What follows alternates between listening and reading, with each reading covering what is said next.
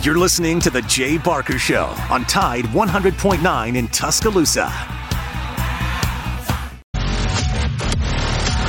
Another beautiful day in Alabama.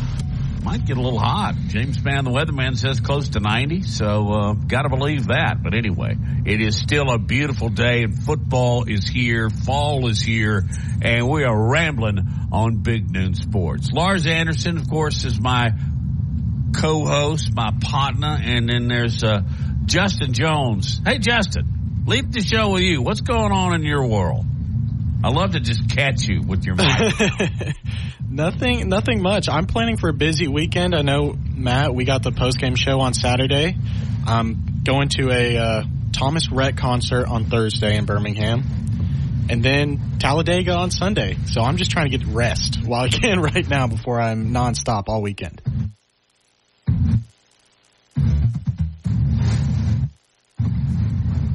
Oh, did we lose you, Lars? Are you still there? Of course. Uh, the second I jump in here to the show, we we lose both Matt and Lars. Um, we're going to work on getting them back together. I think what we'll do is just throw in some music real quick. Give me just a second, and then we we'll get Matt and Lars back and continue Big Noon Sports.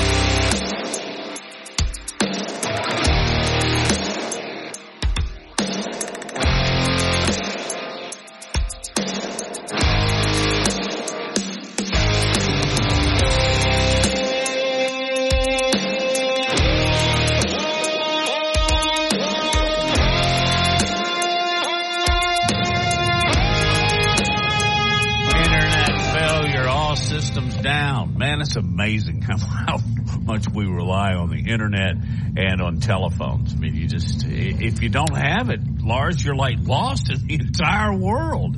You can't communicate, you can't talk, you can't look anything up.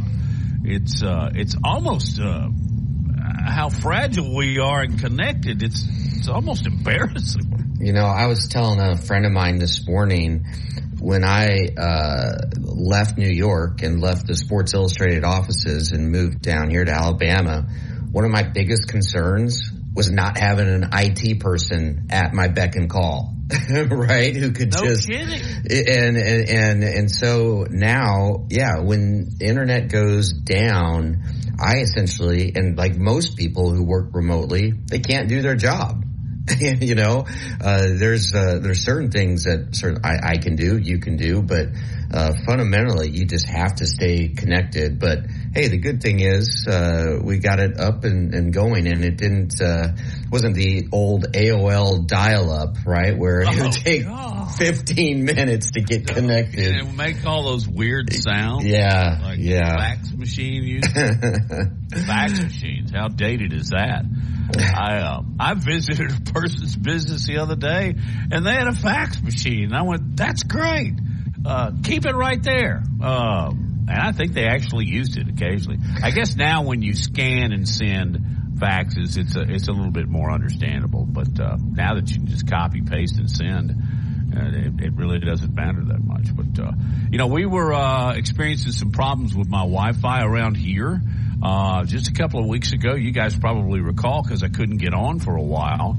But uh, so I called my provider, which is Spectrum. I'll reserve comment because I have ups and downs with them certainly. But um, I called them and I said, "Look, this is really really important. I, I'm I'm doing my job. I'm doing a radio show." And he, and they very calmly said, "Sir." 60% of our customers are working from home. In other words, you ain't anything special because you got a radio show. Yeah, and uh, yes, I, I'm I'm with you. Um, hey, you know, I was uh, just scanning about uh, scanning some stories this morning, and, the, the, New York Post is just infatuated with Alabama, and uh, the Post ran a piece about um, Alabama and their betting odds to win the national championship. And right now, Alabama is uh, plus 5,000 to win the college football playoff, uh, according to BetMGM Sportsbook. And that gives Alabama the 12th best odds to win the national title. And, and what they're saying in this story is, you know what? You might want to buy this right now because uh, you can make a case that this is a this is a, a time to you know, put some money on Alabama because the odds are so long because, you know, they still have Nick Saban. They still have star players up and down defense, the lineup. Defense, defense, defense. Uh, they're 15 and a half point favorites on the road against Mississippi State. Um, and I think uh, a convincing win over the Bulldogs, you'll see uh, Alabama's odds go up, right, to to win the t- national title. But then after that, you just look at the schedule. They travel to Texas A&M in week six, but then they get the benefit. They got Arkansas, LSU, and Tennessee all at home. And, uh, and I think the, the game with LSU on November 4th is essentially going to be a college football playoff elimination game. Um, and then, you know, you, uh, have to, Alabama would have to navigate Auburn, of course, and then, uh, most likely Georgia in the SEC championship game to get into the college football playoff. But they're capable of doing it. They have the talent. Um, and they just need to uh, get more consistent play, as we've talked about, at the quarterback position. Uh, but the good thing is, I believe in the second half of the game on Saturday, it's like Alabama and Jalen Jalen Milroe. They figured out who they are, right? And uh, and I think Jalen is going to play to his strengths, and I think the play calling is going to uh, play to his strengths as well. I mean, one thing, you know, his intermediate passing game is not great, right? We all know that, but man, he throws a beautiful deep ball and and and an accurate deep ball. Does that and make so, sense though? Let me just stop right there. You can hit a guy 45 yards down the field, but then you have trouble with 15. Is that a Yeah. Chuck Knoblauch thing?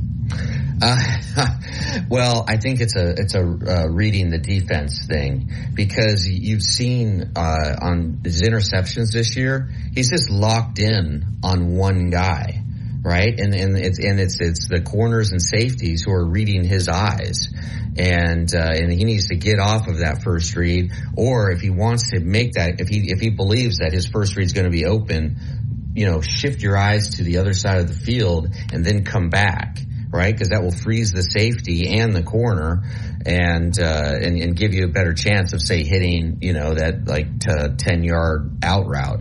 Um, but uh, uh, you know, he's he's got the arm. He he has shown accuracy. He is uh, so dynamic with the ball in his hands. Uh, and he's, I mean, he's, he's electrifying as a, as a runner. I mean, he's, he's, a, he's an exciting, exciting player. Um, but I, and I still think, you know, there's work to do of, uh, building the offense and catering it to his specific skill set, right? Because his skill set is so different than Simpson and Buckner. And now that they have, uh, they've, you know, flat out said that Jalen Milroe is the guy, um, I think you'll just see the offense again be more tailored to him. And I, I was surprised actually yesterday, Matt, at what Jeff Spiegel told us that he believed that Ty Simpson was going to come out and start the second half of the game. And, Yeah. uh, and, and I, I would, I, that did not enter my mind at all, just because Nick Saban was so definitive at that press conference now eight days ago, which I think we're going to remember at the end of the season here as a real important moment. But at that press conference, when he just said Jalen Milroe is our guy and he's our guy moving forward.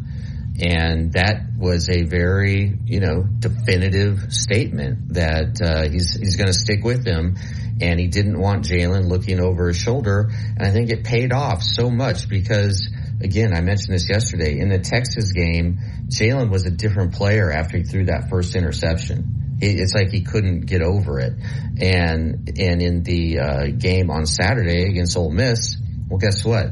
Now he knows that he's not. There's no fear of getting benched he throws the interception and he just moves on and he plays a, a brilliant second half.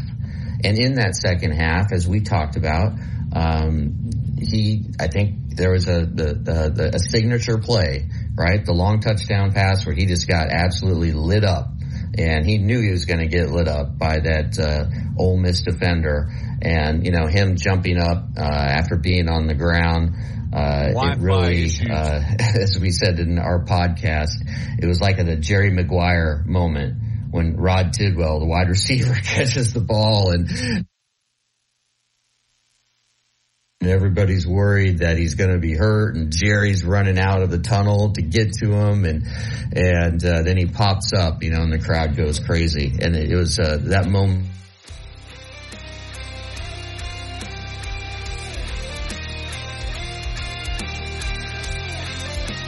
Again, we're battling some issues here at the Tide 109 studios with Big Noon Sports, but conveniently, it is about time for our first break. So we'll go ahead and hit a break. And when we come back, we'll have Matt and Lars continuing their discussion with um, Alabama football, what's coming up this weekend with Mississippi State, um, as well as Jalen Milroe and the rest of the team. Thank you so much for listening to uh, Tide 100.9, your home for Alabama Crimson Tide Sports. Laura Lee Thompson is known as the Bama Broker. She's a Tuscaloosa native, an Alabama graduate, and the only realtor in town with Wall Street experience. A skilled negotiator, Laura Lee knows how to buy low and sell high. And the Bama Broker isn't just going to show you houses. No, Laura Lee is going to educate you on the market, guide you to homes that fit your budget, and teach you how to sell your home for its maximum profit. Throughout the entire process, the Bama broker will equip you with the tools you need to both buy a home and build financial wealth through home ownership. Trust me, the Bama broker who's as roll tide as houndstooth will get you across the goal line. That's Laura Lee Thompson, the Bama broker with Advantage Realty Group. You can reach her at 205-790-7229. Again, that's 205-790-7229. And you can also email her at Laura Lee at thebamabroker.com. That's Laura Lee at thebamabroker.com.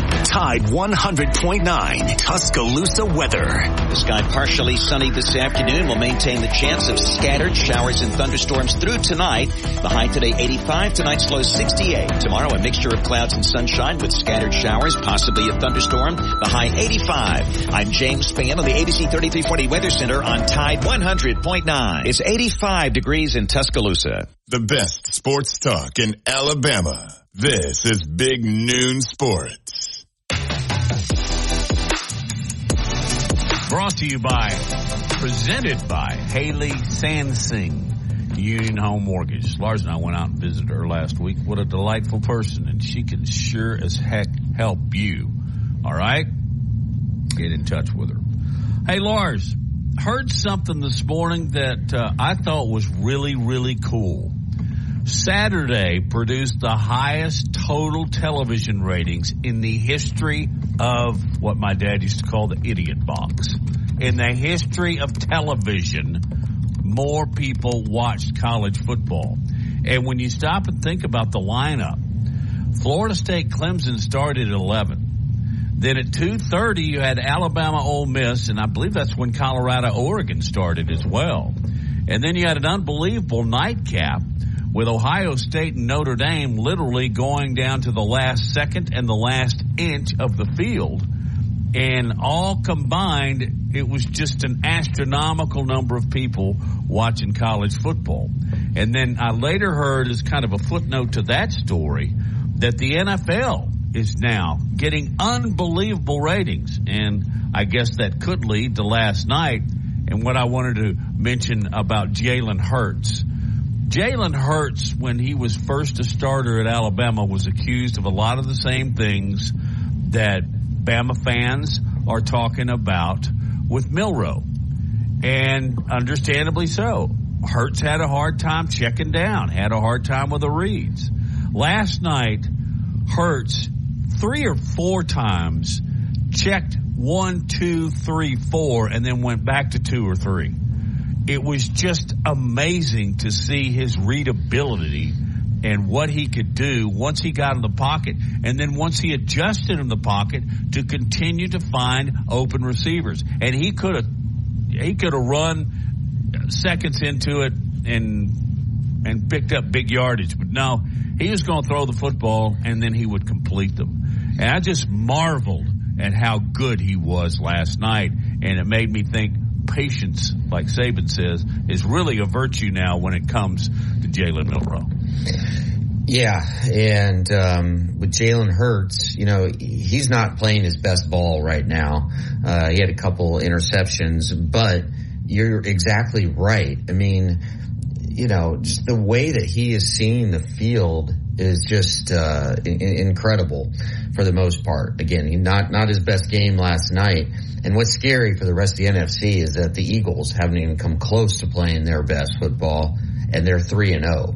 I mean, this Eagles team, to me, they, they look like, uh, I know everybody's really high on San Francisco, uh, but I, I would take, uh, Jalen Hurts over Brock Purdy every single day. And, uh, and, and just, you know, I don't think I've ever seen a quarterback improve as much as Jalen Hurts has from when he was a freshman at Alabama to what he was, you know, last year and in the Super Bowl and continues to be. I mean, he is just, uh, really an, an, incredible football player. And that's just, I think is a testament to his hard work. Um, I think it, uh, it was really smart for him to transfer to Oklahoma and be under the tutelage of Lincoln Riley, uh, for two seasons. Was it two seasons? I think, uh, or maybe it's one. I don't remember. Two. Um, and uh, yeah, so I mean, it, Matt, is there a quarterback in your mind who has uh, made as big of strides as Jalen Hurts? It looks like we lost Matt. Lost Matt. Lars. Okay. Um, but I would throw. I think up until this season, a lot of people would have said Josh Allen, but he's kind Absolutely. of he's kind of fallen off.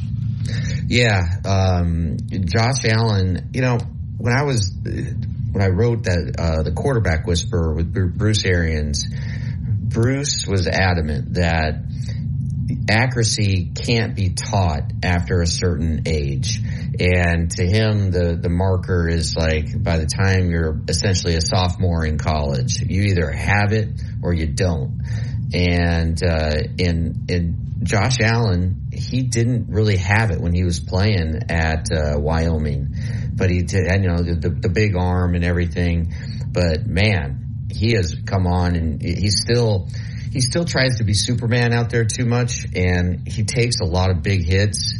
And you know you can do that when you're a younger player and, and, and as big as he is, but he's got to he's got to be smarter about protecting himself. Otherwise, his career is going to be cut short. And uh, in, in, in with Jalen, I mean, it, it's just it is just so remarkable the, the uh, improvement he has made with his accuracy, his ability to see the field, his understanding of what defenses are doing to him. But um, I also want to go back to what Matt was just talking about about uh, the uh, the Nielsen ratings for college football this last weekend. Uh, the number one, uh, the, the most watched game. And this really shouldn't come as a surprise was all about Deion Sanders, right? And the most watched game was the blowout. Colorado at Oregon had 10, 10 million, uh, 10.03 million, uh, which is crazy. Uh, and then you have Ohio State Notre Dame had 9.98 million viewers. Uh, Florida State Clemson 6.71. The fourth most watched game was Ole Miss at Alabama with 4.61 mil. Fifth watch was Iowa at Penn State 2.75. Then you have sixth uh, USC at Arizona State. Seven was Texas at Baylor. Eight Arkansas at LSU. Nine Auburn at Texas A&M. And 10 was Oklahoma at Cincinnati. And even that game garnered 2.17 million. So, uh, just a, a, a, a great slate of college football games. And you know what? The nation watched. What, what, what was your favorite game of the weekend, Justin? I think um, definitely the Alabama game, probably. I mean, that's a little biased, but I also liked, of course, in the NFL watching Tua because I've been a firm Tua believer. Uh, despite the the uh, popular opinion to like hate on him for no reason, so I was so happy to see him kind of prove people wrong and, and go out there and dismantle the Broncos. Yeah, um, I really enjoyed that uh, Ohio State Notre Dame game and just the, the gritty performance by Notre Dame, or excuse me, Ohio State coming back and winning the game on the, winning it on the last play of the game just with brute force up the middle. Um, and I just want to. But they're not physical enough. yeah, right. Uh, Laura Lee Thompson, the Bama broker, is uh, is fact checking me, and uh, she just texted me that uh, Jalen was at Oklahoma for one year as a graduate transfer.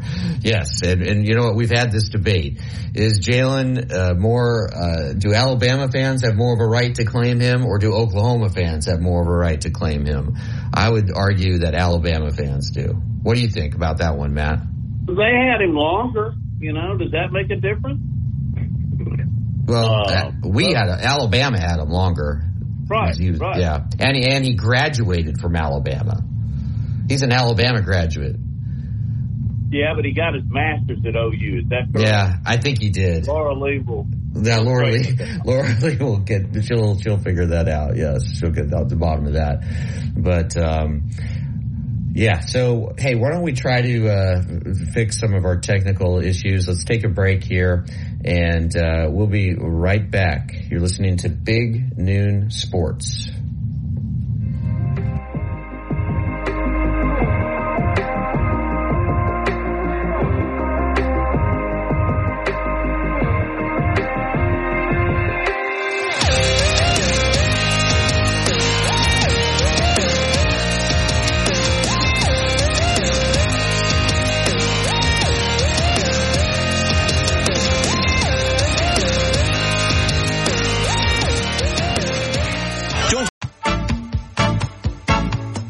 Securing the best mortgage possible requires a lender who has knowledge, is trustworthy, and treats customers like family. And no one is better at all of this than the mortgage miracle worker, Haley Sansing. Based right here in Tuscaloosa, Haley Sansing has spent decades working in the mortgage industry. With Haley, it's personal, holding your hand from contract to close. With Haley, it's about one thing, you. Call Haley on her cell, yes, her cell, 205-792-1813. That's 205-792-1813. Let Haley help you. NLMS number 230376. Hey, this is Reagan, owner of R&R Cigars, the Cigar Mansion in downtown Tuscaloosa, located at 2703 6th Street across from the Home 2 Suites. Come down to R&R and see why we're the ultimate cigar and bourbon experience. With over 165 bourbons and five private barrels, our selection of bourbon is unmatched. We have the best cocktails around and our cigar selection is legendary. Our lounge and service are world class. Come and experience the luxury of the mansion and see why it's a world renowned cigar and spirits destination. From our home base in Birmingham, Alabama, we are here treating patients from every generation across the United States and from around the world. We're here for the rookies and the dreamers trying to make a name for themselves. We are here for the achievers who are resilient and won't take no for an answer. We're here for the coaches, athletic trainers and mentors who are shaping the next generation of legends. We are here for you. Aggressively pursuing victory over injury. Learn more at andrewsportsmedicine.com. Laura Lee Thompson is known as the Bama Broker. She's a Tuscaloosa native, an Alabama graduate, and the only realtor in town with Wall Street experience. A skilled negotiator, Laura Lee knows how to buy low and sell high. And the Bama Broker isn't just going to show you houses. No, Laura Lee is going to educate you on the market, guide you to homes that fit your budget, and teach you how to sell your home for its maximum profit. Throughout the entire process, the Bama broker will equip you with the tools you need to both buy a home and build financial wealth through home ownership. Trust me, the Bama broker who's as roll tide as houndstooth will get you across the goal line. That's Laura Lee Thompson, the Bama broker with Advantage Realty Group. You can reach her at 205-790-7229. Again, that's 205-790-7229. And you can also email her at Laura Lee at thebamabroker.com. That's Laura Lee at thebamabroker.com. Securing the best mortgage possible requires a lender who has knowledge, is trustworthy, and treats customers like family. And no one is better at all of this than the mortgage miracle worker, Haley Sansing. Based right here in Tuscaloosa, Haley Sansing has spent decades working in the mortgage industry. With Haley, it's personal, holding your hand from contract to close. With Haley, it's about one thing, you. Call Haley on her cell, yes, her cell, 205-792-1813. That's 205-792-1813. Let Haley help you. NLMS number 230376. From T-Town to the Plains, this is Alabama's most in-depth analysis on the SEC. This is Big Noon Sports. Indeed, it's Big Noon Sports. Kerry Clark's our guest in a moment. Lars, you had one little addition to our previous conversation. Yes, I just have to talk again about the Swift effect, the Taylor Swift effect on Travis Oh, Kelce and the NFL. No, I'm serious. This is this is unbelievable. No, I, Matt, this is unbelievable. I know, 40%, 400% increase in jersey sales. and added more than 300,000 followers uh, to his social. And I, I think, look, the uh, the Swift Kelce situation absolutely upstaged the fact that it was announced that Usher will perform at the halftime of the Super Bowl. And just wait, Sunday night, Sunday night, there's going to be millions and millions of young people who don't give a crap about the NFL. They're going to tune in to watch Kansas City and Kelce and will Taylor Swift be there play the Jets. I'm telling you, this may be the highest rated game in NFL history, and it's because of Taylor Swift.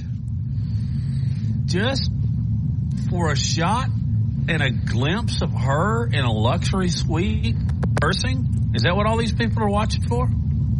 Yeah. Well, if she, whatever she's interested in, whatever she is interested in, her fans are interested in. You know, it, it- it is. Uh, it's really incredible. And now there's Is her popularity higher than the Beatles? I, it's, I mean, it's, in it's, terms it's, of numbers, I think you'd have to say yes. But yes. In terms of uh, percentage, I Are more I don't know. consumed with Taylor Swift as a percentage uh, as were the Beatles in I think '63. I that I don't know. I wasn't around in '63, but um, I, I do like. Like she, it, it appears that there was so Taylor was in Kelce's suite at Arrowhead Stadium, and you know the cameras caught her up there, obviously cheering on. And then when uh, Travis Kelce scores a touchdown, she yells, "Let's effing go!" And uh, she's there with uh, sitting next to Travis Kelce's mom. And so uh, people were waiting outside of the suite for her to emerge, right? Camera phones ready, uh, ready to record. And they, she never did. But what did come out and nobody noticed at the time was a popcorn machine that had a big, a big popcorn machine that had a cover over it. And, and, and that's, I'm telling you that I believe everybody is saying that that is how she got out undetected. It's magic. Pulling Taylor Swift out of a popcorn box. Yeah, and apparently Wow. how she how she gets out of concerts is uh, she hides in like a uh, a custodian cart. And they have one of her bodyguards dressed up as a custodian to push her out. That's that. First of all, that's that's the most clever, or is it cleverest? Help me, Mister Grammar. um, that is the most interesting part about this story to me. I am not infatuated. I, I'm, I I worry about some of these people that are just Well, I- what I- are they called? Swifties. Swifties. I think You they, uh, they you- you should lost listen- their minds. I, I I've started listening to her music and it's really good. She is good. She's talented and she does all of the stuff on her own. Uh, there's a documentary that she did that was on her, sort of commissioned by her, but uh, that follows her around and it, it is so revealing and she has so much talent. I have so much respect for her because of the, the, the work that she puts in and, uh, you know, she is, uh, she's the real deal. And I, I can understand why she has this, um, this following that is just, uh, unbelievable. It's like the, the world's fifth largest economy is Taylor Swift. I mean, it's crazy. Well, okay. And she, and she, and she sold out Arrowhead Stadium twice. And it must have been pretty surreal for her to be up in the box, right? She's up like in the nosebleeds and looking down and she's got to be like, oh my gosh. Like all these people came to see me twice. I mean, I'm sure it was just a, uh, a- just a different kind of experience for her. And, uh, and, and also the, I don't know if you saw this too. Once all the Kansas City players saw Taylor Swift up in Travis Kelce's box, they were just like, "Oh my god, oh my god, Taylor Swift's here." kidding me? Yo, even Patrick Mahomes. And then I, as soon as I saw that, I was like, "Oh my gosh, there's no way. The Bears have no chance. They have no chance." Is it like let's win? I mean, Swifties? yes, yes, yes. This is crazy. This is crazy. I mean, I thought. No, you, you got to see the video. Uh, it's, it's on. There's a TikTok of it, and all the players. It's like they are just like what? It's before the game. They're out, kind of stretching. They're not even in uniforms yet, and they look up in the box, and there she is, and they are just they're starstruck. And uh, and uh, yeah, I mean, my my buddy Kerry Estes, he texted me uh, like midway through the game, and he's like, "Oh man, I didn't know Taylor Swift was going to be there." It was because uh, he actually, I- I'm embarrassed to say this, he, he convinced me to take Chicago, getting 11 and a half points or something. So, so now not only are you losing it, but you're blaming it on somebody, calling them out on air. Lars, your gambling is out of control. oh, it was ten dollars. It was ten dollars. It was ten dollars.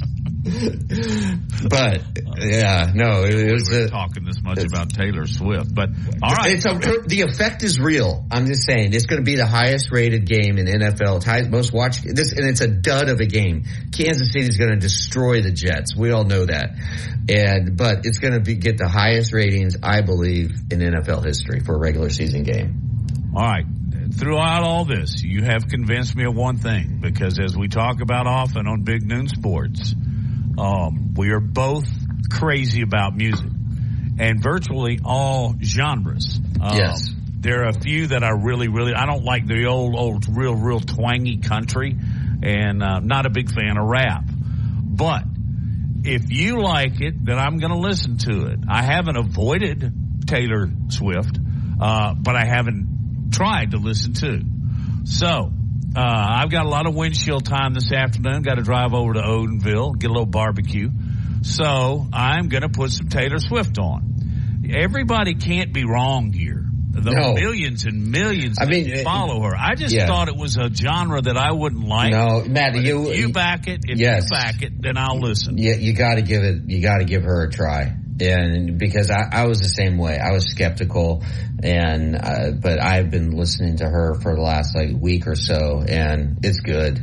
It's really good. She is uh, she is just tapped into something very powerful. Oh, and it's it's not just like you know teenage girls. It's not. No. Like- I- she's from All right, as long as we're doing this, deep dive away. She is uh, 33.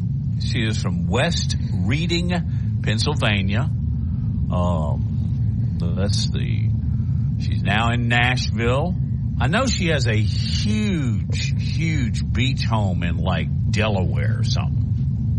Did you read about? No, Connecticut. I'm not even sure Delaware has the ocean front, but uh, because yeah, she got into trouble for doing something to the house that wasn't up to code along the beach. And then the other thing that I remember about her is it seems that everyone says, and I haven't listened. Okay, that'll that'll change. I'll have an update tomorrow. But um, she, in my view, is always writing about failed relationships and, in some cases, how bad guys are. Am I way off base? Uh, yeah, I mean, she writes very personal. I mean, she's a gifted songwriter, right? I love the I love the fact that she writes her own songs, and she's a really obviously gifted singer, live performer. Um, she is relatable, right? Because of her personality and her music. It crosses over uh, uh, genres and generations and uh, there is just it, it, is it's really hard to uh, sort of understand what her mass appeal is, but um, you know uh, her album Midnights, which was released late in 2022. It sold like 1.8 million copies, right? I mean, it's just uh, uh, it, it's crazy. Um, and she just she has a really good ear in terms of how words fit together, and her songs uh, they uh, they convey a feeling that makes you imagine that you are sort of you are the songwriter yourself you know? And it, it's just a she has a great way of just telling stories and creating characters. And she uh, writes songs that take place at one moment. And then she writes songs where the um uh, the the verses give you like a series of events. I mean she's just i'm telling you she is just very very gifted at um at, at just drawing you in.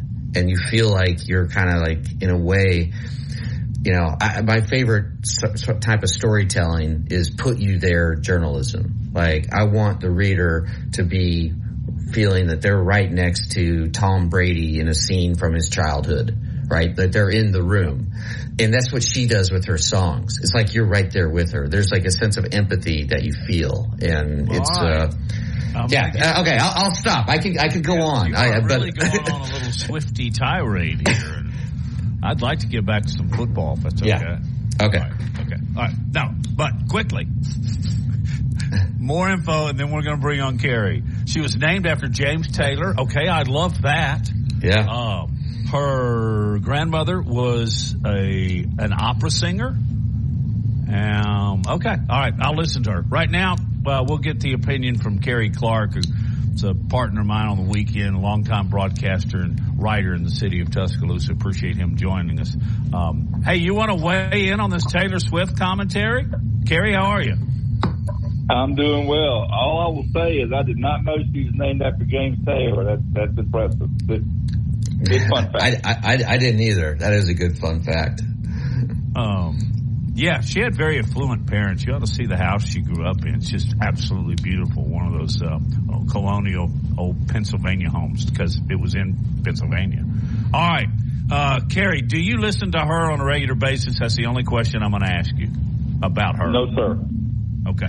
Um, all right, I'm going to try it at Laura's suggestion. All right, uh, let's get your view. We talked, you and I talked about it extensively at walk-ons Saturday evening, but uh, for those that didn't hear you then, go over particularly first half versus second half with Alabama and their win over Ole Miss.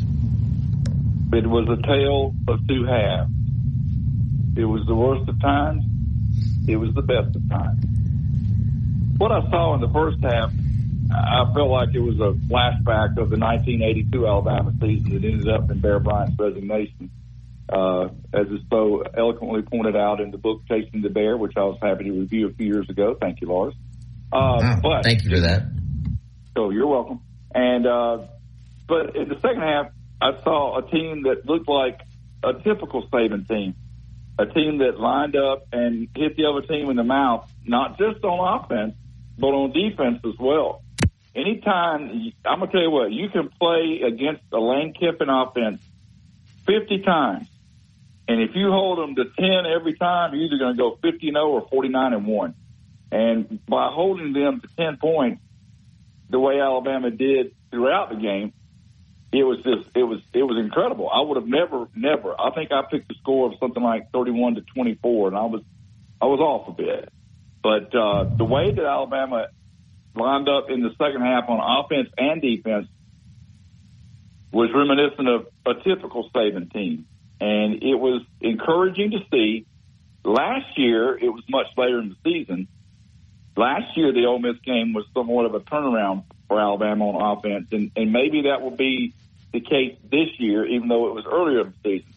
But Lane Kiffin, for some reason, he has a way of bringing out the best in Alabama's offenses. I'm sure it didn't hurt having Pete Golding on, on the headsets over there, but Lane himself is, is the man in charge. And, you know, you wonder how many losses it's going to take by Lane Kiffin to Nick Saban before people keep wanting him to be the successor. Hopefully, this was the one that put the final nail in his Alabama coffin. Yeah, I think you're right. And his uh, social media sh- shenanigans uh, aren't helping his cause with the Alabama fan base. Um, what were you surprised? Let's go back to last week. Last Monday, Nick Saban comes out as press conference and says Jalen Milroe has earned the right to be the starter. And he certainly suggested in, in forceful language that he is the starter moving forward. One, were you surprised by that? And then two, did, did was there any question in your mind that Jalen would start the second half after struggling in the first half? Were you expecting to see Ty Simpson? And uh, and also just you know your general thoughts on how the quarterback situation has been managed. Part one of the question, I was very surprised, Lars, that he made that announcement so early in the week because that's not typically how he operates. Normally, he would say that the competition is ongoing, and we'll let you know Saturday who's starting. It's Not what he did. He uh, looked at the tape and he evaluated the situation, and he got up there at the press conference Monday, and I was blown away that he did that. Part two on on the second half thing, I feel like that they don't trust either of the backups to win an SEC game at this point in time. Yes, it was interesting that they used Ty Simpson on the two point conversion, and he was successful on that, but that was the only play he played. I feel like even though that, that Milroe, in my estimation, going into the game, was the lesser of three evils at quarterback for Alabama, which is not something you say often. I feel he was the lesser of three evils, but at the same time, he was the lesser of three evils. So I feel like that Saban felt like he did not have a choice but to play him in the second half because, frankly, Lars and Matt, that's who the team wants out there. They haven't allowed either of the other two guys to win the huddle or the locker room. They have allowed Milroe to do that, and he's done that. And because of that, he's he's the one in charge, and also to a lesser degree, the fact that he has the most experience. Is that what finally pushed Saban to name him as a starter? Is because the the team wanted him? Partially, but also the fact that when when they looked at the tape, he was. I hate to beat this dead horse, but he was the lesser of three evils. He, you know, as as bad as he played in the Texas game, they saw things in that game like two touchdowns taken off the board, and the ability to hit the long ball, the ability to scramble for yardage, the ability to make uh, the change move on design quarterback runs that are pre-called, and all those things were taken into account when the decision was made to play him, and all those things were taken into account by Tommy Rees when he made the game plan for Ole Miss. Several things were taken out of the offense. It was simplified.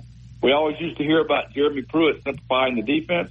Well, Tommy Rees simplified the offense against Ole Miss and they got the 24 points they needed to win the game, and, and the rest is history. But they made things easier for Milroe on reads. Uh, they took several plays out of the playbook that he had struggled on, and as a result, he played with more confidence and, at least in the second half, more execution. Hey, on the note, the locker room, winning the quarterback. Um, was there dissension? Is there dissension among this football team? Uh, not at the quarterback position. No, they all want Milroe. He's their guy. You know, he's the one that took the receivers to Tampa over the summer on his own, and he's he's the one that's been there the longest. Uh, he's the one that's been through more seven on sevens and more scrimmages and more practices and more uh, even sitting on the sidelines of games. They they all know him. They all wanted him.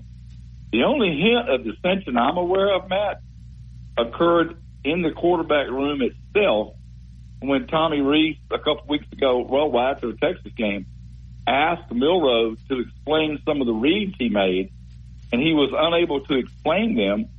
And there was a little verbal tete-a-tete between the offensive coordinator and the quarterback, and that got back to Saban. And I believe that had a whole lot to do with Milroe not playing in Tampa. So that's I've had that from more than one source. I don't. I'm not going to use the word suspension, but in effect, that's what it was. Yeah, I still, I still don't understand what happened in Tampa. I mean, that was the most alarming performance of a Nick Saban Alabama team that I've ever seen. I mean, and this goes all the way back to the. I, I, I think it was, but, but then look that the, Nick Saban was still building the team, right? When they lost yeah. to Law Monroe, but this Had team, players. I, am telling you that, that well, this is just my opinion that what transpired in Tampa, it suggested to me that there's big time locker room issues. And it, is it is it too much of a stretch to say that the players were ticked off that Jalen wasn't starting? No, I don't think it's a stretch at all. And I think you saw that on the lack of effort on the play that we were zoomed out on due to weather issues uh, with uh, Jermaine Burton on the long touchdown pass. That if he had made more of an effort to catch it instead of letting it sail between his fingertips, who knows who'd be the quarterback right now. Yeah, that's a really good point. That's a really good point. Moving forward, how do you see Tommy Rees continuing to develop and tailor the offense to Jalen's skill set? Because it seems to me, look, the other two guys, Buchner and Simpson, they are very, very different players than Milroe, right? And so now that the offense, now that it's been decided that Jalen's the guy, how how moving forward is is Tommy Rees going to tailor the offense to him? I think it's going to be a rinse and repeat of what we saw against Ole Miss, Lawrence. I think you're going to see design quarterback runs. I think you're going to see more deep balls than normal. And I think you're going to see an emphasis on the running game, especially now that, at least in the second half of the Ole Miss game, the offensive line decided to get out there uh, behinds and do some blocking. And Jase McClellan erupted in that half and in that game, really. And the prior week, Roydell Williams erupted. So we know they can block when they have to. I don't know why it took this long this season for that to come out, but I think you'll see more design runs by the running backs. I think you'll see more design runs by the quarterback. I think you'll see more deep throws. And then they'll add a wrinkle or two at some point, like maybe bubble screens, things like that, that they know he can complete. What he's got to work on and what he showed signs of improvement on was mid range. Uh, the Ole Miss game was the first time I had seen Milroe complete any mid range passes, and he had two or three in that game, and I was like, wow, who's this guy? But he did it, and that will be a smaller part of the game plan because that's not his strength.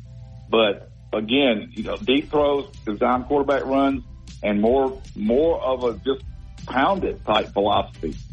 And they're playing a team this weekend that they should be able to pound on the running game. I agree. Um, Gary, tell everybody where they can uh, read you and hear you throughout the week. Well, I'm uh, just making a transition to being the Alabama beat reporter for Tide 100.9 FM. So I'll have some stories on there. Uh, this is currently my final week at TiderInsider.com because of my pending job change Monday to come full time at Tide. And uh, as far as hearing me on Friday nights, they can hear my high school shows from six to nine and ten to eleven. And on Saturday nights, they can hear you and I and Mark McGriff two hours after the Bama game as we wrap things up on the Tide postgame show. Lots of fun too. I, I enjoy working together. Uh, again, as we uh, many many years ago, I guess we worked a little bit together. But anyway, Kerry, thank you, sir, and uh, I'll see you later this week. All right, Matt. Thank y'all for having me. You bet, indeed. Lars, when you started the show and talking about odds on Alabama winning a national championship, I had a really, really good question for you and our audience, and I want to pose that to you in just a couple of minutes as you listen to Big Noon Sports presented by Haley Sansing, Union Home Mortgage. Go inside the Alabama Crimson Tide with the Gary Harris Show. Coming up Wednesday morning on the Gary Harris Show at 9 a.m. on Tide 100.9 FM. The NASCAR report with Matt Coulter plus the Bama football recruiting report with Andrew Bone. And we'll have a guest from Mississippi to preview the Alabama-Mississippi State game from the Bulldogs perspective. All that and more coming up Wednesday on the Gary Harris Show. Catch the Gary Harris Show Monday through Friday, 9 to 11 a.m. on Tide 100.9 and Tide100.9.com. 100.9 Tuscaloosa weather. The sky partially sunny this afternoon will maintain the chance of scattered showers and thunderstorms through tonight.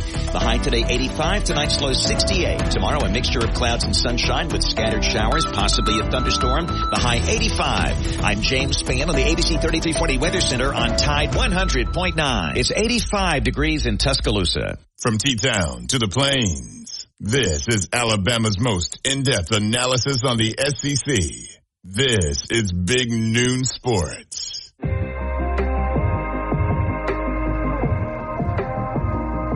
It is Big Noon Sports. Matt, Lars, thanks to Kerry Clark, and also Justin Jones is our producer of Big Noon Sports.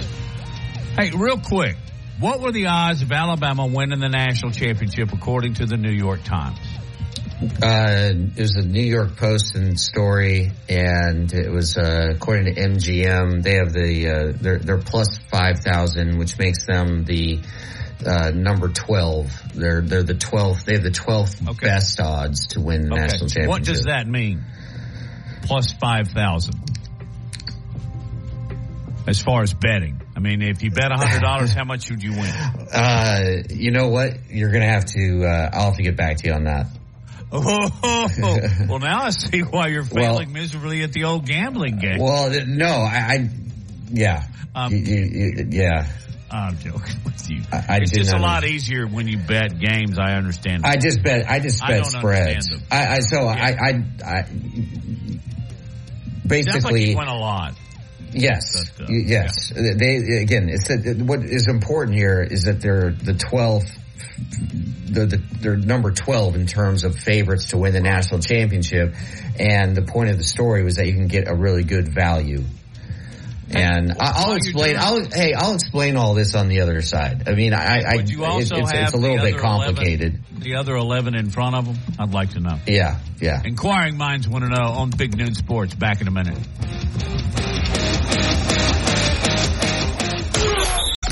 It's the Tide 100.9 30K Workday Payday. Woo! Win cash every weekday 8 to 5. Here's this hour's cash code. 667. Again, that's 667. The code is 667.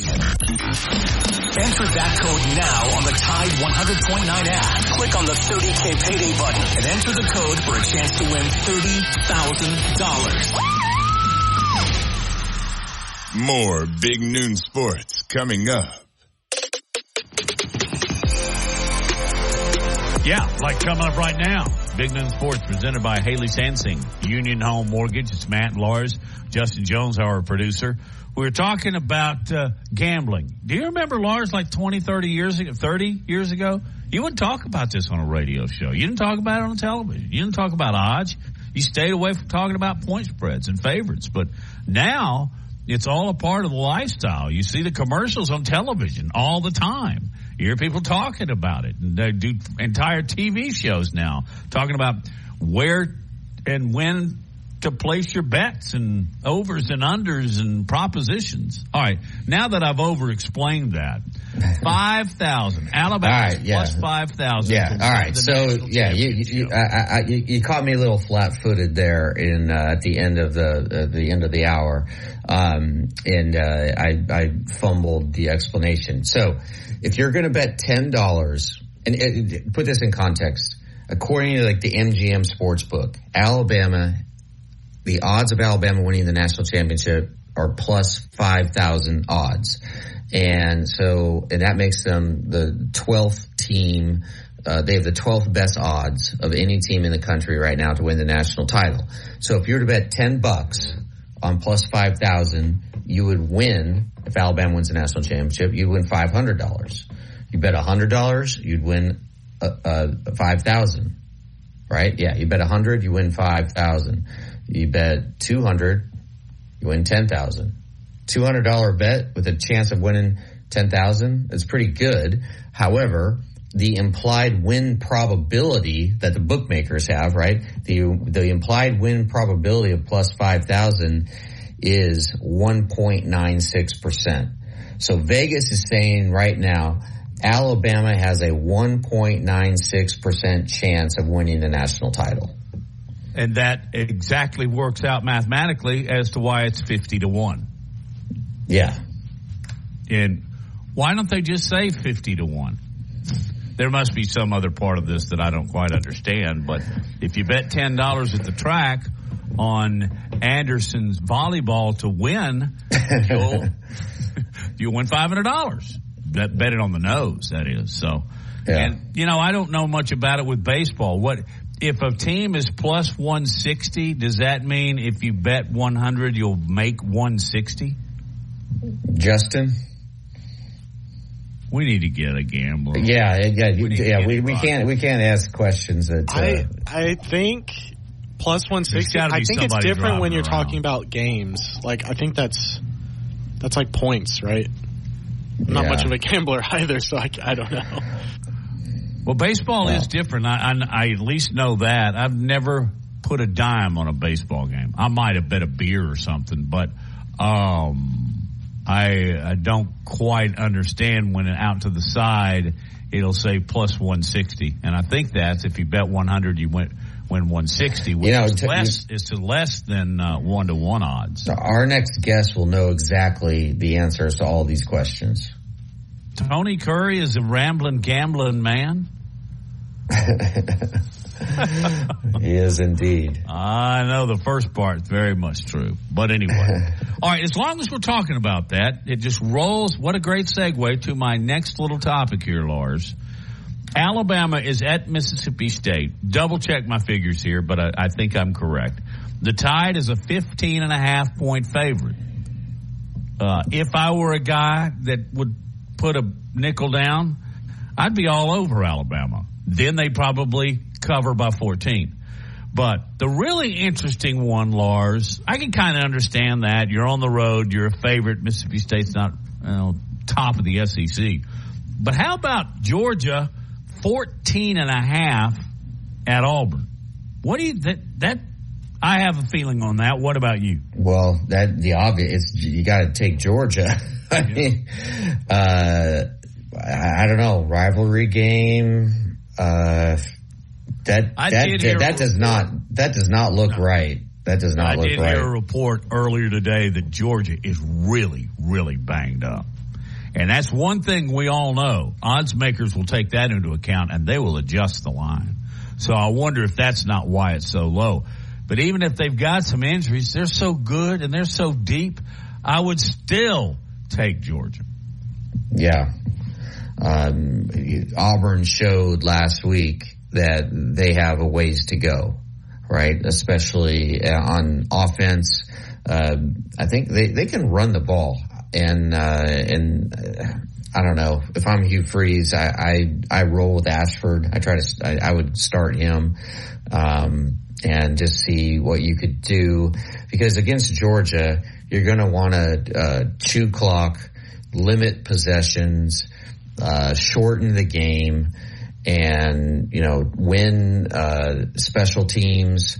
Try to win turnover battle, make it uh, kind of a, a slugfest, not a track meet and see if you can, you know, gut out a, a, a, a victory uh, kind of between the tackles. I mean, that's, and that's not really Hugh Freeze's style, but you got to play to the strengths of your players, right? You got to tailor the game plan to what your players can do.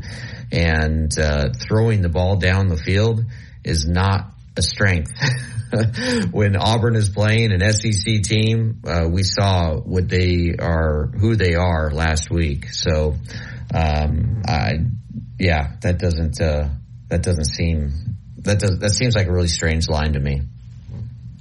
Hey, before we bring Tony Curry on here in a minute, uh, what did you think about last night? Monday Night Football. Uh, you had the Eagles over the Bucks, twenty-five to eleven, and your Bengals held on to win 1916 uh, by the toe, the pride of Fort Payne. Yeah, uh, Evan McPherson, he missed a 56 yarder.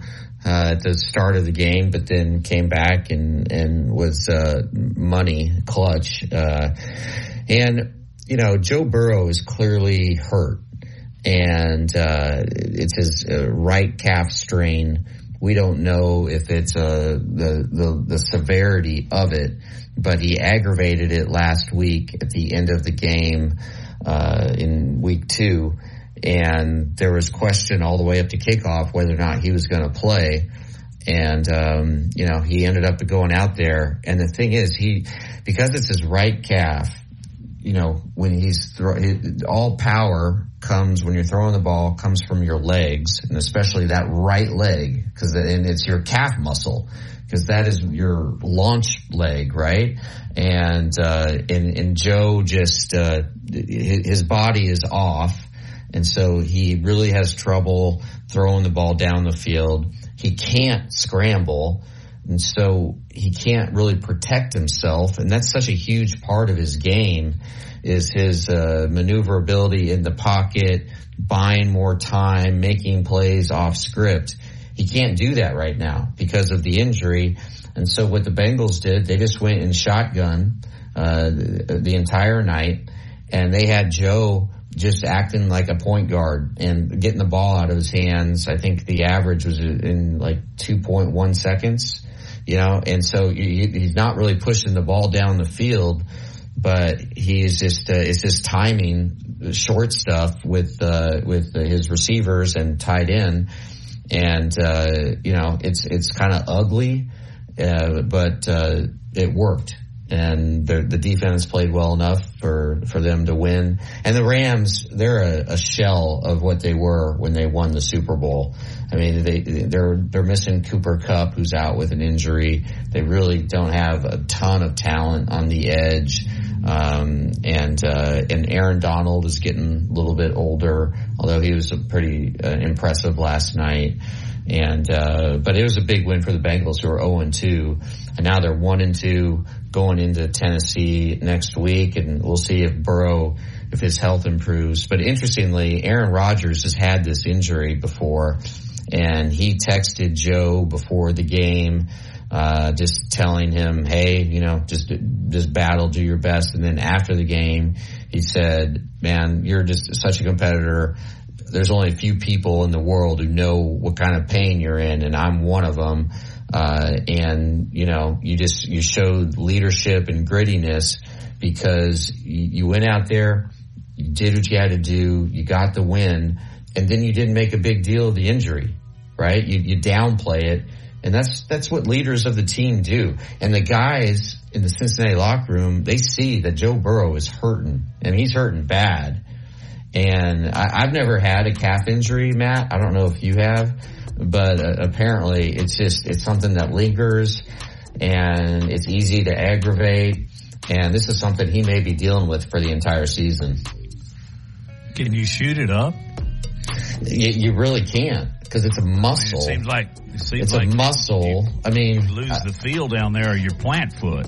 So- yeah, I don't. I I don't think you can. I mean, and it, apparently it's it's quite painful to to be playing through that, and you know, and and, and the thing is, he, he's he's vulnerable out there because he can't protect himself Well, see, like he that- normally see, that could. questions why they played. You know, in my I, I agree, and and Uh, but let me you ask know, you this as we go to break. Yeah. Did AJ McCarron dress? he did not. No, he he did not. He's on the practice squad. Okay, because he is not Um, on their roster that I just looked up. Yeah, no, he's on the practice squad. Uh, they dressed, uh, they did dress a third quarterback, a kid named Reid Sinnett, who you do, who nobody's ever heard of, but um, because they were they were worried that Joe would go down, and then uh, and then the backup is Jake Browning. And then if he goes down, you know, you need that third quarterback. So they, they honestly, I don't think Zac Taylor and the coaching staff knew that Joe could go until right before the game. Well, he gutted it out, and then uh, the toe from Fort Payne made it happen. Tony Curry, we're going to have a blast next on Big Noon Sports presented by Haley Sansing, Union Home Mortgage.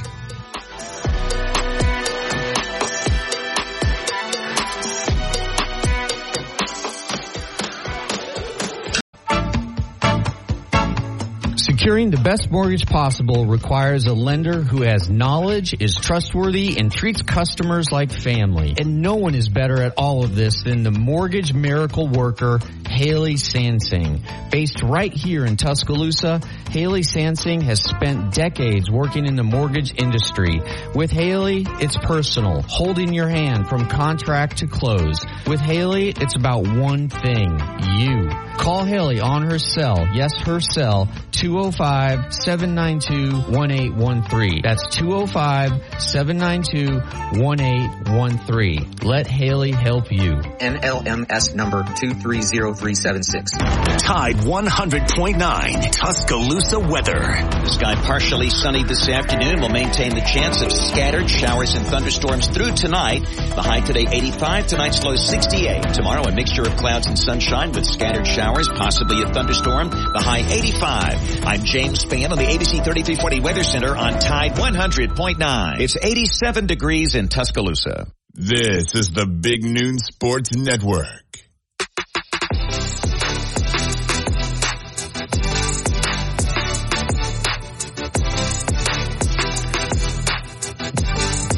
Welcome back in Big Noon Sports.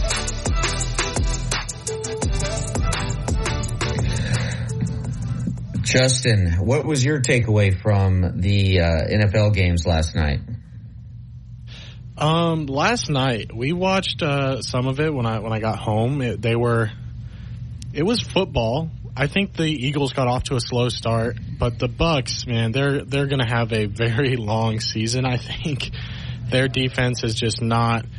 It's it's incredible because the year they won the Super Bowl, their defense was in stellar, full of young players, and a lot of those guys are still there.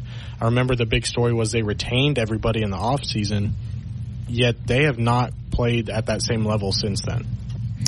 No, they haven't. Um, and uh, yeah, I, I think they missed the the offensive creativity that Bruce Arians brought to that team. Um, and uh, of course, I'm biased because I've you know essentially done two books with Bruce. But uh, I don't know, and, and I really like Todd Bowles, um, but this is going to be his last shot uh, at uh, at at maintaining a job, and and uh, you know Tampa Bay did start two and zero, and so you know they're two and one and still in really good position after three weeks. But uh, all right, we got uh, the one and only the legend Tony Curry with us. Tony, how you doing today? The Big Noon Sports Network, baby. I'm so happy to be on the show. What's going on? Well, what what have you been up to, man? What's uh, what's the latest in, in your life and your career? Well, first of all, let's talk about that Bengals game last night. Uh, a win is a win, and I just could see the pain and suffering in one Joe Burrow's face last night after that game. You could just tell how big of a win that was, and the big whiteout they had up there at Cincinnati last night. But uh, man, what an excruciating game to watch! And and you know, as banged up as he is, and I know that not having training camp was a big part of that. I know he's banged up calf. Uh, the fact that he put the ball up 49 times last night should tell you that he's still got a little bit of a push left in that leg. But uh, that was you want to talk about a difficult game. And I don't know what the, what the numbers are. I know they started 0 and 2 last year. As a matter of fact, I think they've started 0 and 2 for the last five years. I think the Yeah. Bengals have. So that should tell you just about how resilient they are, and, and of course, a lot of it comes in with that line play. But I don't know how many teams have started 0 and 3, even in a 17 game schedule. How many teams have started 0 and 3 and made the playoffs? So that was a huge victory the last night. You to talk about Philadelphia, though, man? If I had to put money on on a team right now to win the Super Bowl, I, I don't care how they get it done, but Philadelphia, just from top to bottom, is just a masterful team to watch. They just do what they need to do to win football games. And every time I look up, it's 20 to six. They're always winning 20 to six every time I tune in. But happy for my Cincinnati Bengals, and I will be at Nissan Stadium in Tennessee this Sunday to watch them trip up those Tennessee Titans again. So I'm looking forward to that. I know that's been a, a point of contention for the Tennessee Titans. They hate the Cincinnati Bengals. Another reason why I'm happy to go up there and perhaps uh, watch them win on a late field goal again. Well, I, yeah, I I don't think they care for the fact that about thirty thousand Bengal fans invade Nashville and uh, you know going to Bengal Jim's tailgate, which is uh, becoming more legendary uh, by the game. Um, what, what were your thoughts on uh, Alabama and Ole Miss before we uh, talk to you about Mike Mike Leach and uh, your friendship and just your remembrance of remembrance You know, of Mike Leach? I'm going to go back uh, the week before when Texas had a hard time against Wyoming. You had Georgia had a really difficult time against South Carolina. You know, people need to realize it's a 60 minute ball game, and you know, you watch Alabama, and I and I put a lot into line spreads, and I know a lot of people like saying that the line spread is but what a team's supposed to win by, so you get equal money on either side. That's a bunch of hooey. It is exactly what a team should win by, and whenever a team's covering the spread then you see that spread go up, and that obviously means that team's getting better. For Alabama to actually cover that spread, uh, I, I would have taken the other side. I had a friend of mine that had three dimes uh, on Ole Miss. He always bets against Alabama. He's the biggest Alabama goober in the world because he does that. So if they win, he's happy, and if they lose, he can make some money. So I get that.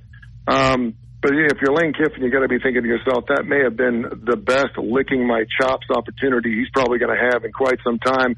And they're sitting there nipping tuck the entire ball game. But again, Alabama in the second half, um, obviously there's some problems offensively speaking. I know that Jalen Milroe, now that he's the man, and I think obviously the more playing time he gets, uh, the better. I was pleasantly surprised how often he ran the football early in that game, but it didn't work. Um, but yeah, just a kind of an ugly, sloppy game. Uh, but again, if you just look at that second half and move that second half to the first half, Alabama looked like the old Alabama. It, it, it may be more of a, a three yards in a cloud of dust Alabama as opposed to that high flying uh, Tua Tagovailoa, Jalen Hurts type of, of offense that we're so used to seeing. But obviously, there's a lot of issues that have to be worked out on the offensive side of the ball for Alabama. But right now, they got a victory, and of course, they're looking forward to going to Mississippi State this weekend as a 14 and a half point favorite. And I kind of like that line. Yeah, if I were going to go one way, I would go with Alabama on that one. Wanted to talk to you about a variety of subjects, but you became really good friends with Mike Leach, and, and we all miss him. I heard, I heard their athletic director just talking so fondly about him, and then you read quotes from Nick Saban. Um, the man was just beloved. Tell us how you got to be so tight, and then tell us the halftime story because that's my favorite. Yeah, um, I had a, a headhunter who was uh, working with me to, to find me some jobs. He flew me to Dallas and Charlotte, and I went to Atlanta to to work at the game over there for a little bit when I was looking for my next uh, challenge before I started uh, the TKR Radio Network. And he gave me a list of. He goes, "Listen, I got a list of coaches and and, and con- connections, and, and if you can use them in any way to, to, to make a podcast out of it or, or create a tape or whatever you want to do, do it." So he gave me Saban's phone number and he gave me Kirby Smart's phone number, and I had you know. um phone numbers of athletic directors from across the country, and there was a phone number for Mike Leach. And of course, Mike was out there at Washington State. He was having an enormous amount of, of, of success out there in Pullman. And so I made it a point to text and or call every single coach. He must have given me 16, 17 different numbers. And out of all of those, Mike Leach was the only one that texted me back. And he texted me back almost before I was done going through my list, and he's like, uh, and I basically said, "Hey, my name is Tony Curry. I've been in sports radio for 30, 40 years, and I'm starting this new thing, and it was wondering, you know, maybe if I could get a conversation with you." And and I, I basically wrote the same thing to each coach, so they knew who I was. And he was the only one that responded to me. And uh, I called him on the phone, and we had a conversation about 15 or 20 minutes. He was just like he is with everybody. And uh, I was doing something called the Curry and Claypo Show at the time on a terrestrial radio station here locally in town, and I said, "Would you mind coming on Saturday nights?" Well, we were doing a relationship show. It was not a football show. It was not a sports show. And he said, "I'd be happy to come on." I said, "Now we talk about relationships." He goes, "I'll talk about whatever you want." And I said, "Great." And so he would come on every Saturday night, and we would talk X's and O's and talk about his football team. But then we'd also ask him some other questions about some relationship things and about marriage and about breakups and things like that. And of course, that was right up his alley. So we had him on every single week, and he had a standing invitation. And depending on when they were playing, because they're on the West Coast, sometimes he'd be walking out of the tunnel. Sometimes, you know, I mean, I'm talking 30 minutes before a ball game, he would keep his appointment with us. And there was one Saturday night, I think it was about 10:30, and uh, we hadn't had Mike on. He always called us. And I said, I'm going to call him and find out what's up to. And, and I called him, and, and you could hear a lot of noise in the background. And I said, Hey, coach, this is Tony, and you're, you're ready for your regular shot. He goes, Listen, I'd only have a few minutes. And I said, That's fine. I said, Just, just a couple minutes. And I said, Where are you? He said, It's halftime of the Colorado game. I said, "Pardon me." He goes, "We're playing Colorado tonight, you dumbass." And I said, oh, "I said, oh, I said I didn't realize." He goes, "Look at your schedule." And I said, "Well, listen, man, I don't want to bother you." And he goes, "No." He goes, "I got about three or four minutes before I have to do TV, and then we're going to start the second half." They were up fourteen to three at the time, and he said, "Do you want to do it or not?" I said, "Sure." So we started talking. So that was one of my favorite moments. Another time where I called him, we spoke probably for about twenty minutes. I called him on a Saturday afternoon. Uh, and I, I don't remember why I was calling him on a Saturday afternoon. I think I was just reaching out to him to see how he was doing. He may have had a, a bad loss the week before. And I, and I spoke with him for about 15 or 16 minutes. We were talking about our families and he was talking about eating duck sandwiches and how difficult the loss was the previous weekend. And I said, okay, well, are you ready to, to, to record something? And he said, I thought we were already recording. And I said, no, I said, I was just talking to you. And so he was willing to, to come off the shelf and talk about his family life and about some of the personal things he had. And we had a conversation for 15, 20 minutes and I wasn't even rolling tape. And I said, no, I said, I want to ask you about the upcoming game and everything else. And so he was just a sweetheart of a guy. And, and, you know, I, I, I, I say when I, when I say he's misunderstood, I mean that in the way that he, he just had a huge heart and he was such a great family guy and just, just a quirky, uh, I, should I say eccentric, type of guy where uh, there's only a few people in my life where you can say that's Mike Leach being Mike Leach. And that's why he got away with so many things. He did say some things that ruffled some feathers, but, you know, Charles Barkley's another one. That's Charles being Charles. Charles can say whatever he wants. It's Charles being Charles. Michael is one of those guys where you can say that's Mike Leach being Mike, Mike Leach. And that's what I loved about him. Uh, I just thought he was a wonderful man. And, of course, we'll celebrate his life and his death coming up a little bit later on in December, dead at the age of 51. I still can't believe he's not here. Tony, what um, just bits of wisdom that Mike passed on to you uh, that you still embrace today and remember and, and, maybe even incorporate into your own life? I think a lot of the things um, Lars was was just be truthful and speak. You know, he I, I don't want to say he didn't mince words, but he would tell you like it is. And if he didn't have time for you, he was not going to be a passive guy. He was not a passive individual. And probably some of his best sound bites you ever heard were when people were asking about, "Hey, listen, I'm thinking about getting married this Saturday. What should I, what should I do?" And he just like sleep through it and try to make it to Sunday so you don't have to pull the trigger on that stuff, knowing that he was a family man, that he had a wife and children. Um, but he was a good relationship guy. You know, the other thing that I thought was really interesting is I never, I never saw or heard him get angry. And you don't see that from a lot of coaches on the sideline. Most coaches that don't get angry aren't usually in a job for very long. And I never saw him get, nothing really banged him up, uh, to the point where, you know, he lost his temper. I never saw him throw his headsets. He may have, but I never saw it. And, um, you know, it was so unfortunate because the last time I had him on our show was about a week before he passed away and I was doing something with Curry and Claypo, and um, you know he couldn't stop coughing. And as a matter of fact, I ran that interview on your radio program when Jay Barker was on on the Jay Barker Radio Network Yeah. prior to being High Noon, and we ran that interview and. You know, he coughed his way to the entire thing, and we kept asking him, "Are you okay, or do you want to cancel this?" And he's like, "No, I'm fine." He just kept wheezing. He said maybe he had pneumonia or something like that. He was gone. I think eight to nine days later. So, um, just an amazing individual, and, and what a sweetheart of a guy. And again, I cannot believe was he ever going to win a national title? Probably not. He certainly wasn't going to do that at Mississippi State. And I and I venture to guess that maybe Washington State wouldn't be part of that Pac-2 previously the Pac-4, previously the Pac-10, previously the Pac-12. I, I bet that, that, you know, had he still been there, he brought such a brand name to wherever he went and wherever he coached, whether it was Texas Tech or Mississippi State or Washington State. He always just brought a, brought a great brand, a great notoriety to him. And, and you knew that he was going to, um, brings a, a a certain amount of success to those programs. And you're talking about a guy when he was at Washington State, and I want to say it was 2014, 2013. He threw the ball 74% of the time. I mean, he did a total, he did a total switch on Navy. You know, they throw the ball three times a game. He did a total switch. And here's these quarterbacks. We saw Gardner, Gardner Minshew this past week in the National Football League still swinging the football. You know, it wasn't because these guys were throwing the ball 70 times. It's because he had a great brand and he had a great system. He had the air raid system, a system that a lot of SEC teams still can't figure out. John, can you hang through a break? Talk about Yeah. Auburn and uh, Deion and Prime. Uh, abso- kind of stuff? abs- absolutely, I sure can. All right. Uh, Tony Curry is our guest if you listen to Big Noon Sports.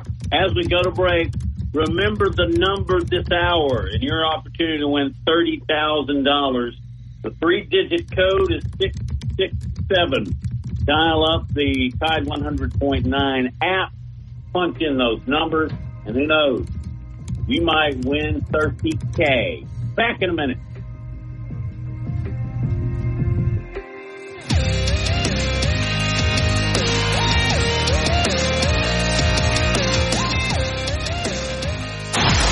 Built to win. Ball game. Alabama wins. Built for championship. Heading for the pylon. Get the race. Wins the race. Touchdown Alabama. Built by Bama. The Crimson Tide play here.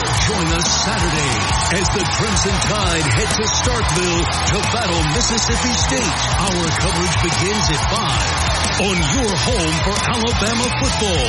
Brought to you by Birmingham Racecourse. BirminghamRacecourse.com. You can be a winner too. Look at SEC Sports like kudzu on the roadside. This is Big Noon Sports.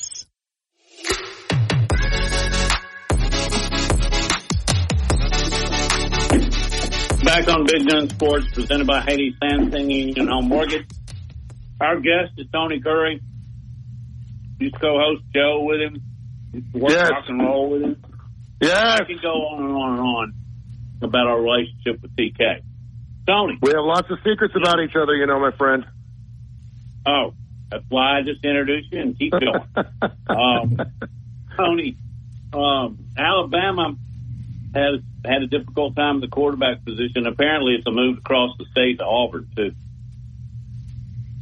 Yeah, uh, you know, uh, obviously they got the loss this past weekend, and now they got this big test against the Georgia Bulldogs. And by the way, we always talk about smelly fish. I am really surprised. I thought that line would be closer to 18 or 19, so I'm surprised it's only 14 and a half.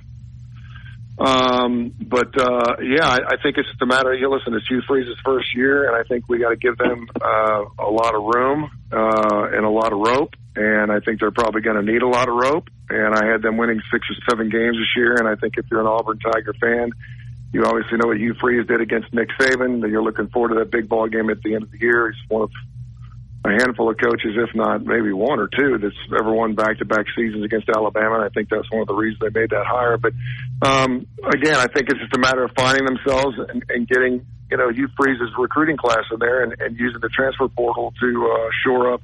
But do I think Hugh Freeze is going to have success there? Absolutely. I think it was a better hire than bringing in Lane Kiffin because I think what you get with Lane Kiffin is what you get. I think Hugh Freeze has got more room to grow. Um, so I like the hire, and I think they're going to be fine. But I do think it's going to be a couple, two, three years down the road before we see what this team's really about. again, Tony, let's go back to Alabama and uh, just how do you think uh, Nick Saban has handled this quarterback situation? Have you were you surprised by the performance of South Florida? I mean, there, there's a lot to unpack here, and just let's just do like big picture, your assessment of where Alabama is right now. I think maybe Nick Saban got a little ahead of himself and a little uh, curmudgeon, if you will, when uh, he started Buchner, and then he decided to go with Simpson first before. But he didn't even put Jalen in that that ball game, which was really surprising to me. I almost thought that maybe Milroe was in the doghouse somehow because I could not believe that he didn't get any playing time in that particular game, and then you know, what do you know? The next week he's the starting quarterback and he's the man from this point forward. I think he sees probably the most growth potential in Jalen Milroe. Um, despite the fact that he didn't look particularly good in the first half of that ball game, he did everything he possibly could do to win that football against Ole Miss the following week. Um, but yeah, what do they say when you have three, you don't have two? I mean, ask Hugh Freeze. I mean, he said the same thing after weeks one weeks two, right? You got two quarterbacks, you don't have one. He said, but you know what? If we win it with two, we're going to keep it with two. Well, it didn't work that past week, and more than likely, it ain't going to work against the Georgia Bulldogs this past week. Although the UAB Blazers kind of blazed the trail, they put up three touchdowns against that stout defense, was really surprised me, and they got inside that forty and a half this past week. So, um, but I think you know once you know what you got and who you got and who your quarterback is, I think everyone's happier, and I think everything's going to be more copacetic from this standpoint forward. Now you can just grow. You don't normally want to have to wait till week four to figure out what you got, but I do think both teams both Auburn and Alabama now know where they're at and who they got, and they're going to run with it. Tony, who's the best team in college football right now? Oh mercy! Um, it's hard to go against Georgia until they lose a football game, and I just don't think they're going to be doing that. Um, uh, you know, I think there's a lot of interesting teams. I thought, I thought, uh, I thought Oregon looked fantastic this past weekend. I think they had, I think they had a lot on their plate, uh, gathering up and going against uh, what everyone was loving is this uh, Colorado miracle, and obviously that ended with a huge thud this weekend, and it's the thud number two. Part two is coming up this weekend because I, I think USC may put a 70 spot up against Colorado this weekend. Um, Michigan obviously looks really, really good. Texas, you have to give them just a nod because I mean, no one thought they were going to beat Alabama we do a show on uh, ABC 3340 called The Starting Lineup. Kip Keefer and myself, Tony Curry, do a show every Saturday morning from 10:30 to, to 11 o'clock. Watch us; it's a great show. And um, Case Keefer, who is, is Kip's the son, who works for the Las Vegas Sun, uh, said that Texas is going to national champ- championship this year. And of course, he said that before the season started. I said, you know, they play Alabama there in the second game of the season. He goes, I know. Well, they end up getting the victory. So Ohio State, I think, has looked somewhat lackluster. They got Maryland this weekend. I don't think they're going to have a problem there. And another team I think, you know, is, is been very interesting despite the fact that they only won by two against Boston College, but FSU. Um, what a uh, wonderful victory they got this past weekend uh, at Clemson. My son was at that game. Um, and there was no reason why FSU should have won that football game, but somehow they pull it out. Whenever you look at teams that win national titles, man, there's always one or two of those games they probably shouldn't have won, but they figured out a way to win. So I think FSU, I think Norvell's doing a good job there. I think that's going to be another team that a lot of people are going to be looking at, at the end of the year. Just going back to Oregon, one of the great stories of this season is uh, Bo Nix and mm-hmm. how he's emerged as, uh, I think right now Vegas has him uh, the third leading Heisman Trophy contender uh, behind Caleb Williams and a uh, quarterback from Washington. Um, just your thoughts on on just again his whole story and uh, in you know having to leave Auburn and we're still trying to understand why exactly he left Auburn. I, am assuming, and from what I've been told, it was mainly his issue with Bryan Harsin. But uh, again, your uh, sort of just analysis of uh, an assessment of, of Bo Nix. Well, I mean, obviously you had the lineage there, right? And uh, he was going to be the next coming at Auburn, and now we're seeing him come with someone else, and I think that is going to be Uh, a point of contention where you know I think Auburn fans are like, oh, we're so happy to see him go because you know. But listen, I mean, he's a Nix. He should be at Auburn, and the fact that he's put up the numbers, he's putting up 11 touchdowns, one pick right now. The guy is completing nearly 80 percent of his passes, folks, and we're talking four weeks into the season. This is not a one game log. 104, 131. The guy's only had 27 misses.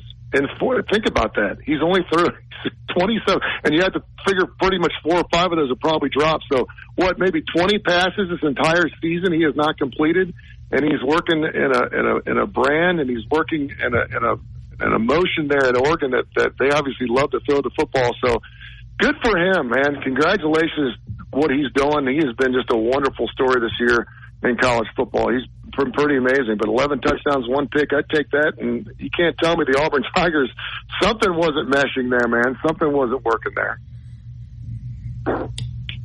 Tony, prime time. Go. Uh, you know what? We know prime time. We know what prime time's all about. Um, you know, I, I got to tell you something. I was rooting for the Rams uh, when they played Colorado State, just because, quite frankly, there was only so much prime time I could take. I know what he's all about, and I love prime time. He's the only guy in the history of sports to play for a World Series and a Super Bowl, and he probably should have won one of each. He won two Super Bowls. Uh, he's unbelievable. I think he's a great brand, and I think he's done a wonderful job at Colorado. But the party has ended now that they're playing some decent Pac-12 teams. Um, but I mean, it's been a great story, man. It's been great for college football. It's been good for college football fans to see what he's done. The fact that he would have took 87 players and they were gone and came back in, he has been masterful at what he's done. And at this point, but there were I forget who it was uh, that was talking um, on ESPN. He's like he's uh, he's he's in Canton uh, he played Major League Baseball, played for uh, uh, you know a World Series, and now we're talking about a potential Hall of Fame coaching career. I'm like a Hall of Fame coaching career. Put the stinking brakes on, man. Pump the brakes just a little bit. We were talking two games into the season. Obviously, won two games he wasn't supposed to. The Colorado State game, he just gets by, and then it came crashing down this past week. I would I would love to know what he said to his football team. I didn't see it. I'd love to see what he said after his football team after laying a 42 to 6 egg. I know a lot of people that don't like Deion. I do like Deion, and I wish him the best. Um, but there was no way this team was going to go undefeated after winning one game last year.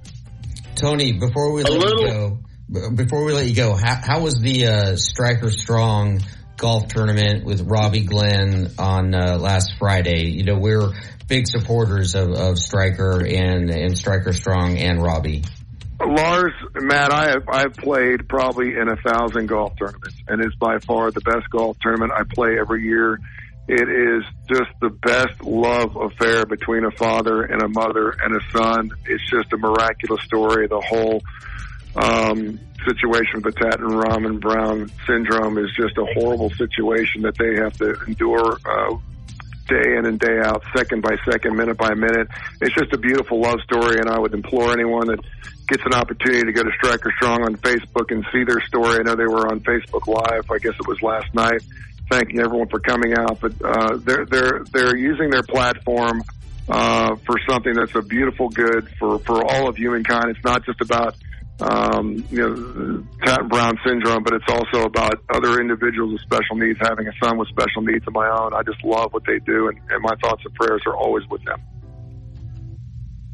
Tone, uh, tell everybody the 50,000 different platforms you're operating on these days. Yeah, we just started the Tony Curry Radio YouTube channel, so uh, we've got 14 different shows to do on Tony Curry Radio. It's TKR please go to the App Store with your Android, Apple, and just search TKR. There's three little letters. You get Classic Rock. We're going through a bunch of software updates and stuff, and our brand new YouTube channel now. You can actually see our shows and listen to them. We're on the Tony Curry Radio Podcast Network. But TKR, the three letters, download that app, and you'll get Classic Rock to the bone, and I greatly appreciate it. Talk to you soon, Tony. Love you guys. Love you, Tony. You Thank you, buddy. Uh huh.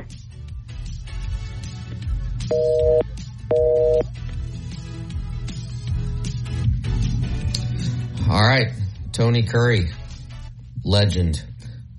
We'll be right back. This is Big Noon Sports.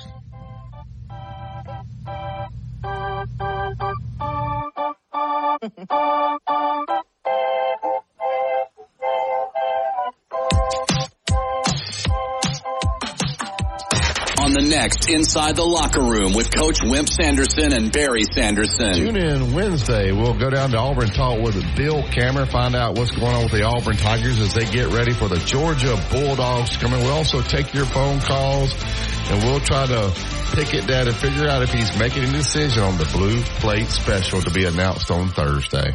Inside the locker room, weekdays 7 to 9 a.m. on Tide 100.9 and Tide100.9.com. Your business Tide 100.9 Tuscaloosa weather. Sky partially sunny this afternoon will maintain the chance of scattered showers and thunderstorms through tonight. The high today 85, tonight's low 68. Tomorrow a mixture of clouds and sunshine with scattered showers, possibly a thunderstorm. The high 85. I'm James Spann on the ABC 3340 Weather Center on Tide 100.9. It's 87 degrees in Tuscaloosa. The best sports talk in Alabama. This is Big Noon Sports.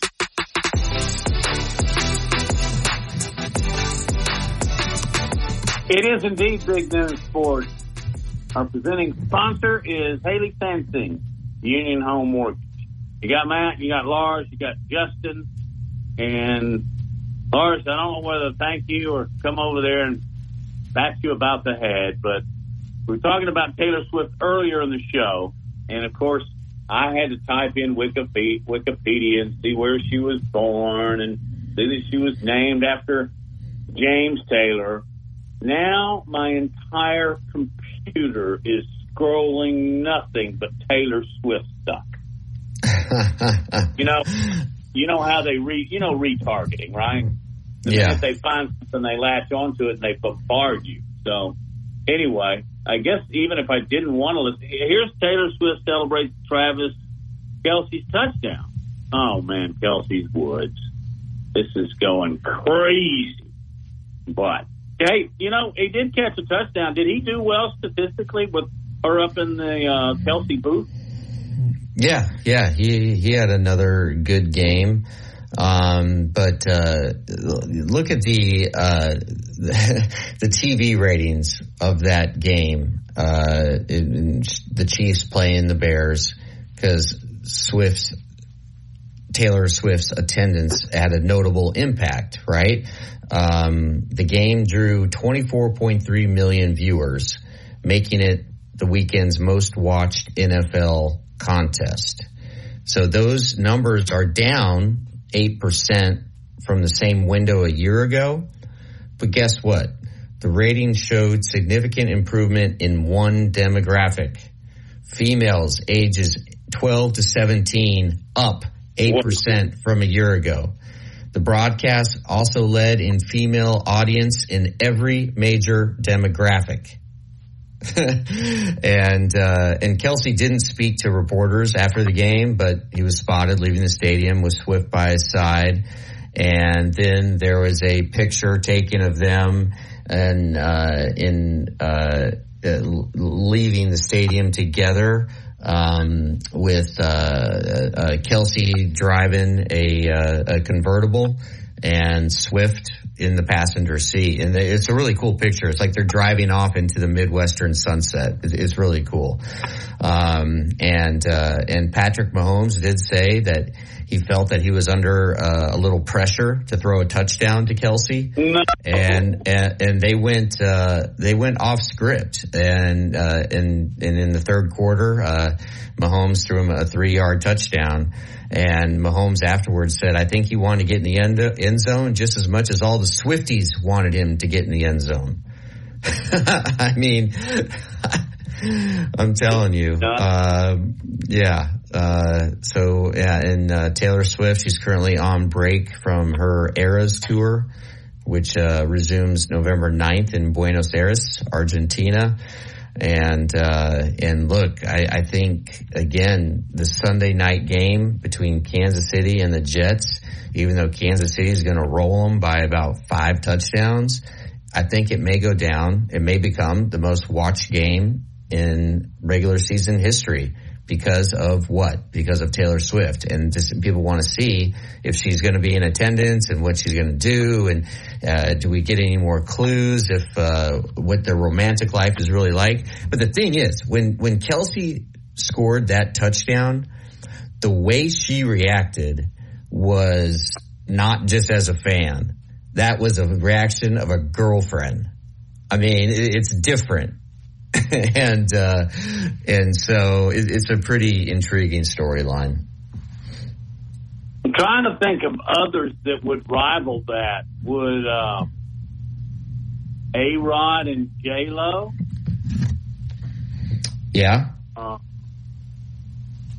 trying to figure out who's worth more. I know it's got to be Taylor Swift. Okay, she's worth seven hundred million, and Travis is worth thirty million.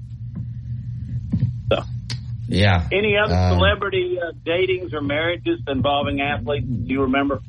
Got to be uh, Beckham, right? And one of the Spice Girls, isn't that the top? Yeah. Yeah. Yeah. Uh, yeah. Uh, Uh, I'm that's a good question. Celebrity wise, have you got them in there? Celebrity. Uh, what about a female athlete that dated a famous guy? Any of those?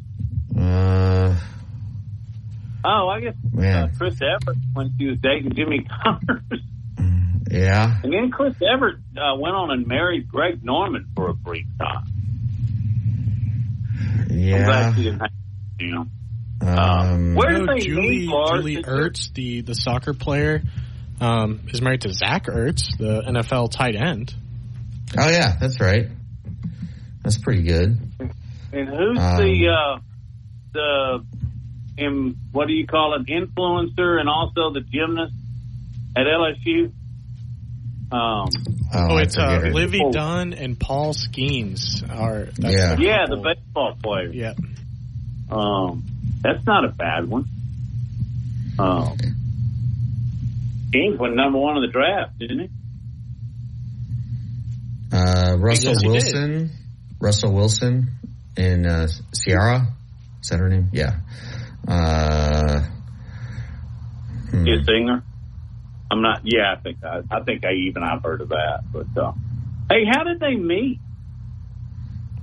That I don't know. Anybody know? Was it at the Arrowhead concert? So I, the story is is that Travis Kelce went to one of the concerts at Arrowhead and wanted to uh, to trade a like I guess they trade bracelets there. Um, Kim's the expert on the Taylor Swift. She's here if we need her. But uh, Okay, yeah, get get Kim on here. Kim, we got a quiz here. Yeah, I got you. What's up? All right, give us the backstory. How did Travis Kelce meet Taylor Swift? All right. So basically, you know Taylor Swift did her Eras tour over the summer and the spring, and she had three nights in Kansas City. And Travis Kelce went to one of the shows in Kansas City and wanted, uh, basically Taylor Swift's uh, fans traded friendship bracelets, which is a reference to one of her songs. And Travis Kelce made a friendship bracelet with his phone number on it and wanted to give it to Taylor Swift, but never saw her like after the show.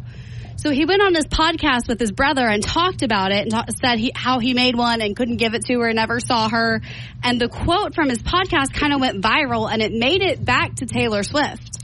And so uh, there were rumors going around a couple weeks ago that they had made contact with each other and all this. And then last week on the Pat McAfee show, uh, Travis Kelce invited her to Arrowhead Stadium to watch him play, and she ended up showing up on Sunday. Wow. Okay, so you really do know this. I do know it, yes. So what a is so it, report. it is uh, Taylor Swift going to be in attendance of the Chiefs Jets game on Sunday night? I wouldn't be surprised if she was, since she does live in New York City. Are you a big fan? Do you listen to her a lot, Kim? I do listen to Taylor Swift. Yes, I am a Taylor Swift fan. And, and okay, and what is it about Taylor that you like? I mean, I just like her music. I've been listening to her since I was 10 and I'm 26. So uh, I've been listening to her for most of my life. I just can really relate to her music, like literally growing up and stuff like that. I just enjoy her music. Well, I, I do too, and Matt, we got to turn you into a Swiftie. So start listening to Taylor Swift. Listen, if I like her music, you can never, ever call me a Swiftie. Have a great day, y'all. We got to get out of here. Have a blessed afternoon. Back in 22 hours.